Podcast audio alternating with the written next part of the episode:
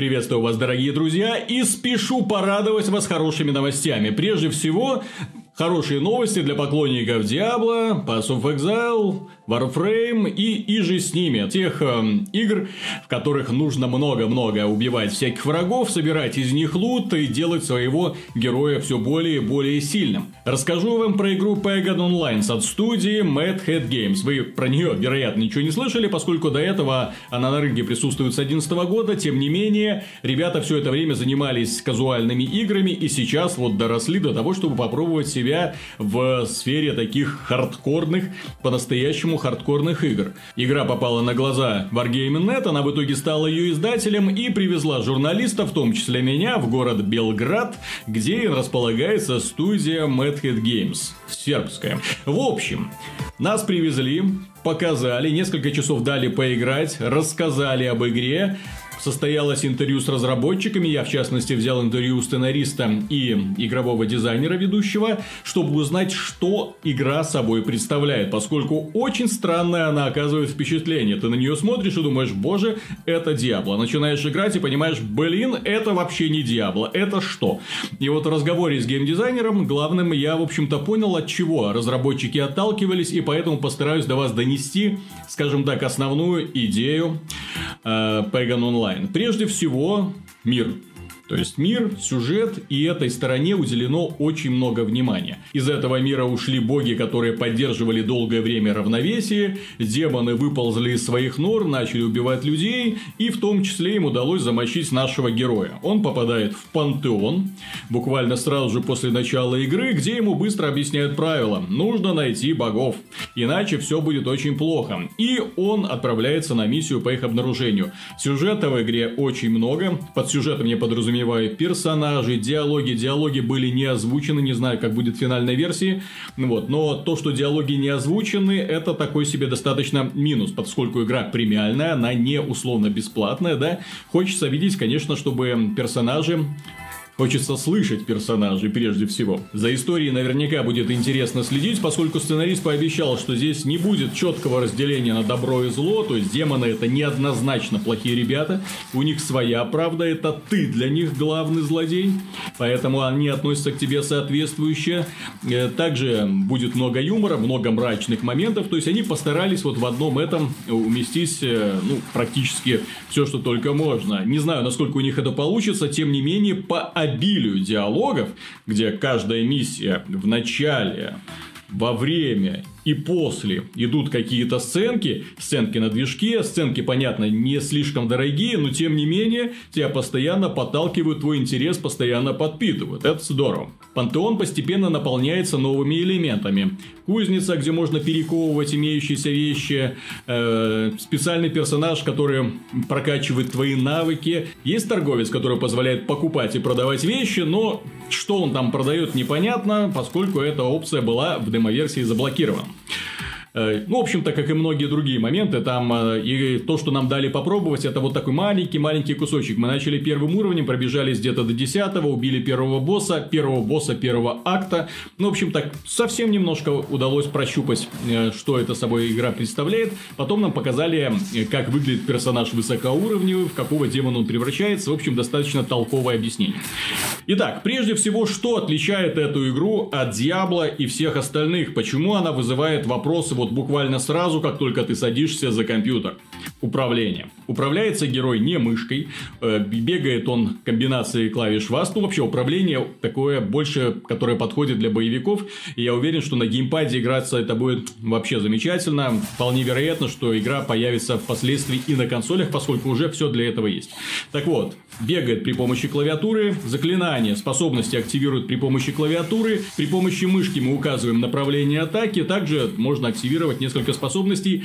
Понятно, что каждая кнопочка, каждое заклинание э, можно переназначить. Тем не менее, поначалу очень странное впечатление, поскольку игра выглядит как Диабло, управляется совсем не так. Разработчики объясняют это тем, что хотели предоставить полный контроль над персонажем. Если в него летит стрела, он может сделать шаг в сторону, чтобы пропустить ее. Если бежит толпа монстров, он, отступая, будет бросать в них молотки, стрелы, что угодно, для того, чтобы не стоять на месте. Не задерживаться на месте ни в коем случае. В принципе, когда привыкаешь, а привыкаешь ты очень быстро, вот буквально сразу. Ну, начинаешь воспринимать контрольную схему, ну, а да, почему нет? Так и должно, в общем-то, быть. Второй момент, который понравится, опять же, далеко не всем Диабло-поклонникам. В этой игре нет возможности сформировать своего персонажа.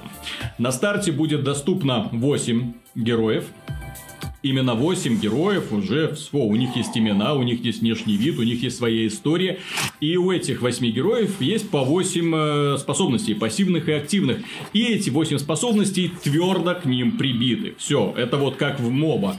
То есть, если выбираете героя, то все, у него четко эти способности. Улучшать вы можете только его характеристики при помощи вещей, которые на него надеваете, и также при помощи отдельного персонажа в мире хабе, который позволяет прокачивать определенные активные навыки. В некоторых моментах можно выбрать, э, там, в какую сторону вы его прокачиваете, ну, там ничего сложного, в основном это линейное улучшение.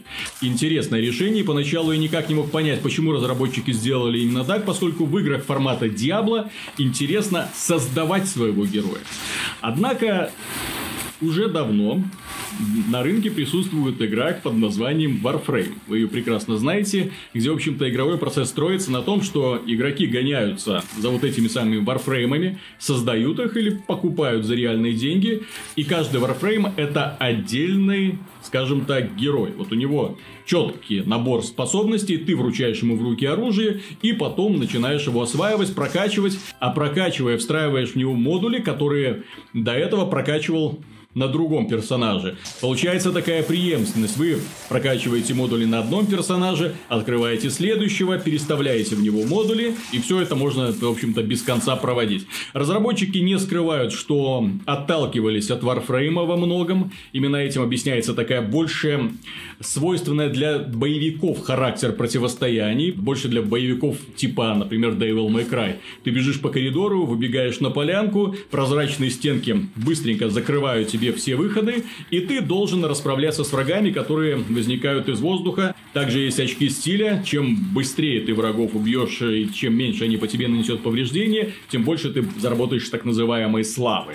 Такой непонятно на что влияющий показатель, говорят, в рейтинге будет учитываться. Кроме того, тебе даются дополнительные задания, которые увеличивают твою славу, например, убить противников за определенное время, например, убить противников, не выпив ни одной склянки, или же, чтобы тебе не нанесли сколько-то там повреждений. Ну, интересно, необычно, плюс на уровне иногда бывают такие специальные интерактивные элементы, которые позволят тебе быстрее разобраться с врагами. Например, взрывчатка или там стеночку можно на них уронить. Интересненько. Все это накладывается на контрольную схему, как в боевиках, структура игры, как в боевиках, Прокачка героя с одной стороны линейная, тем не менее прокачка героя это еще не все, что может предложить игра. Здесь нет такого, что вы остановились на одном, выбрали его и все. И больше вам ничего не нужно. Дело в том, что помимо уровня героя, которым вот у него фиксированный какой-то уровень, вы до него докачиваетесь и больше э, получить ничего не можете. Есть уровень аккаунта. Чем больше у вас открыто героев, и чем выше они прокачаны, тем выше уровень аккаунта. А чем выше уровень аккаунта, тем лучше предметы вам будут выпадать. И чем лучше предметы, тем мощнее герои, и тем более серьезные испытания можно на него вешать. То есть, если вы хотите получить максимум от своего персонажа, вам нужно будет открывать всех.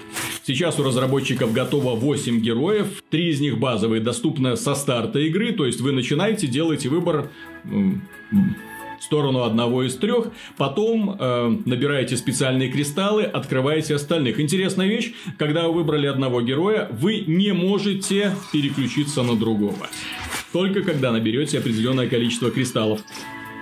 Странное решение, но тем не менее.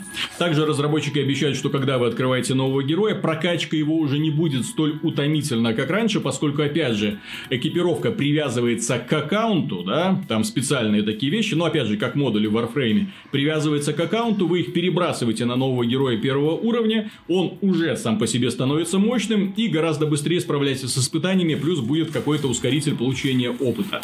То есть, э, все создано для того, чтобы экономить время. Эндгейм в игре выглядит э, достаточно интересно. Разработчики приготовили три уровня сложности, понятно. Прохождение кампании, все боссы повержены. Далее открываются разнообразные миссии. Миссия по убийству мини-боссов. Мини-боссов, опять же, будет много, поскольку они создаются случайным генератором, со случайными свойствами. То есть, э, там могут удивлять чем-то. Так вот, три уровня сложности. Уровни сложности нелинейные. То есть, как объяснил геймдизайнер, это не просто в цифрах, поскольку у них уровне, нарисованные руками, случайно генерируется набор монстров, который появляется на этой локации. В зависимости от уровня сложности меняется состав врагов и их количество. Технически, на нормальном уровне сложности у вас там будут какие-нибудь простые гоблины с поддержкой шамана, ну, допустим, да, это уже выражаясь таким более знакомым языком из Диабла, а на более сложном там уже скелеты или там взрывающиеся зомби или еще что-нибудь. То есть состав врагов и их количество будет повышаться, что является достаточно достаточно интересной особенностью, учитывая, что мини-боссы также создаются случайным генератором. Опять же, привет из Диабла. Игра Поначалу, когда ты начинаешь с ней знакомиться, вызывает смешанное ощущение, поскольку ты ожидаешь одно, видишь совсем другое.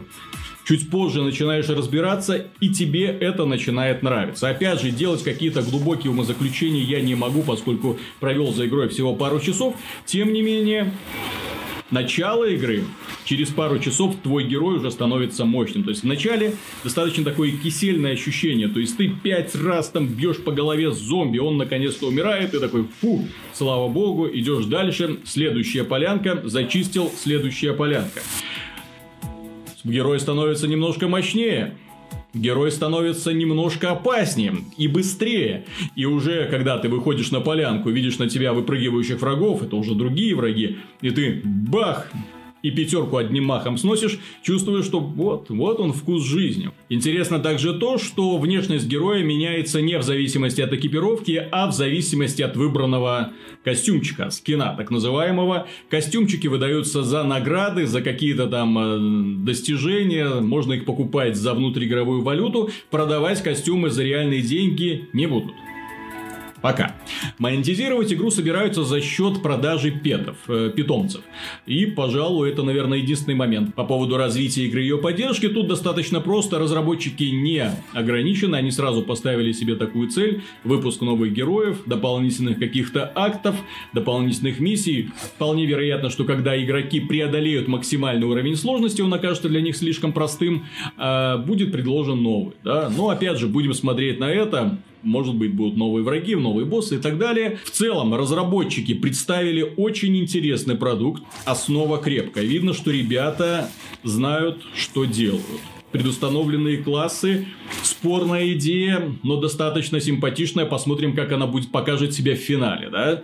Вот, боевая система, да, да, понравилась, хорошая динамичная. Ну и опять же, больше такая свойственная для боевиков, плюс э, остроты добавляют дополнительные задания, которые встают перед тобой в процессе уничтожения врагов. Боссы Отлично. Э, сам мир, сама история, опять же, нужно читать, нужно смотреть, но завязочка понравилась. Единственный вопрос по поводу онлайновой составляющей, поскольку я, честно говоря, не понял, при чем здесь онлайн. В хабе может быть до 50 человек. Сколько будет человек на миссии, разработчики еще не решили. 2, 3, 4. Опять же, из-за спецэффектов они действительно классно реализованы, классно нарисованы. Если будет их много, то просто не рассмотреть, что там на тебя вываливается, да? И где находится находится твой герой в частности.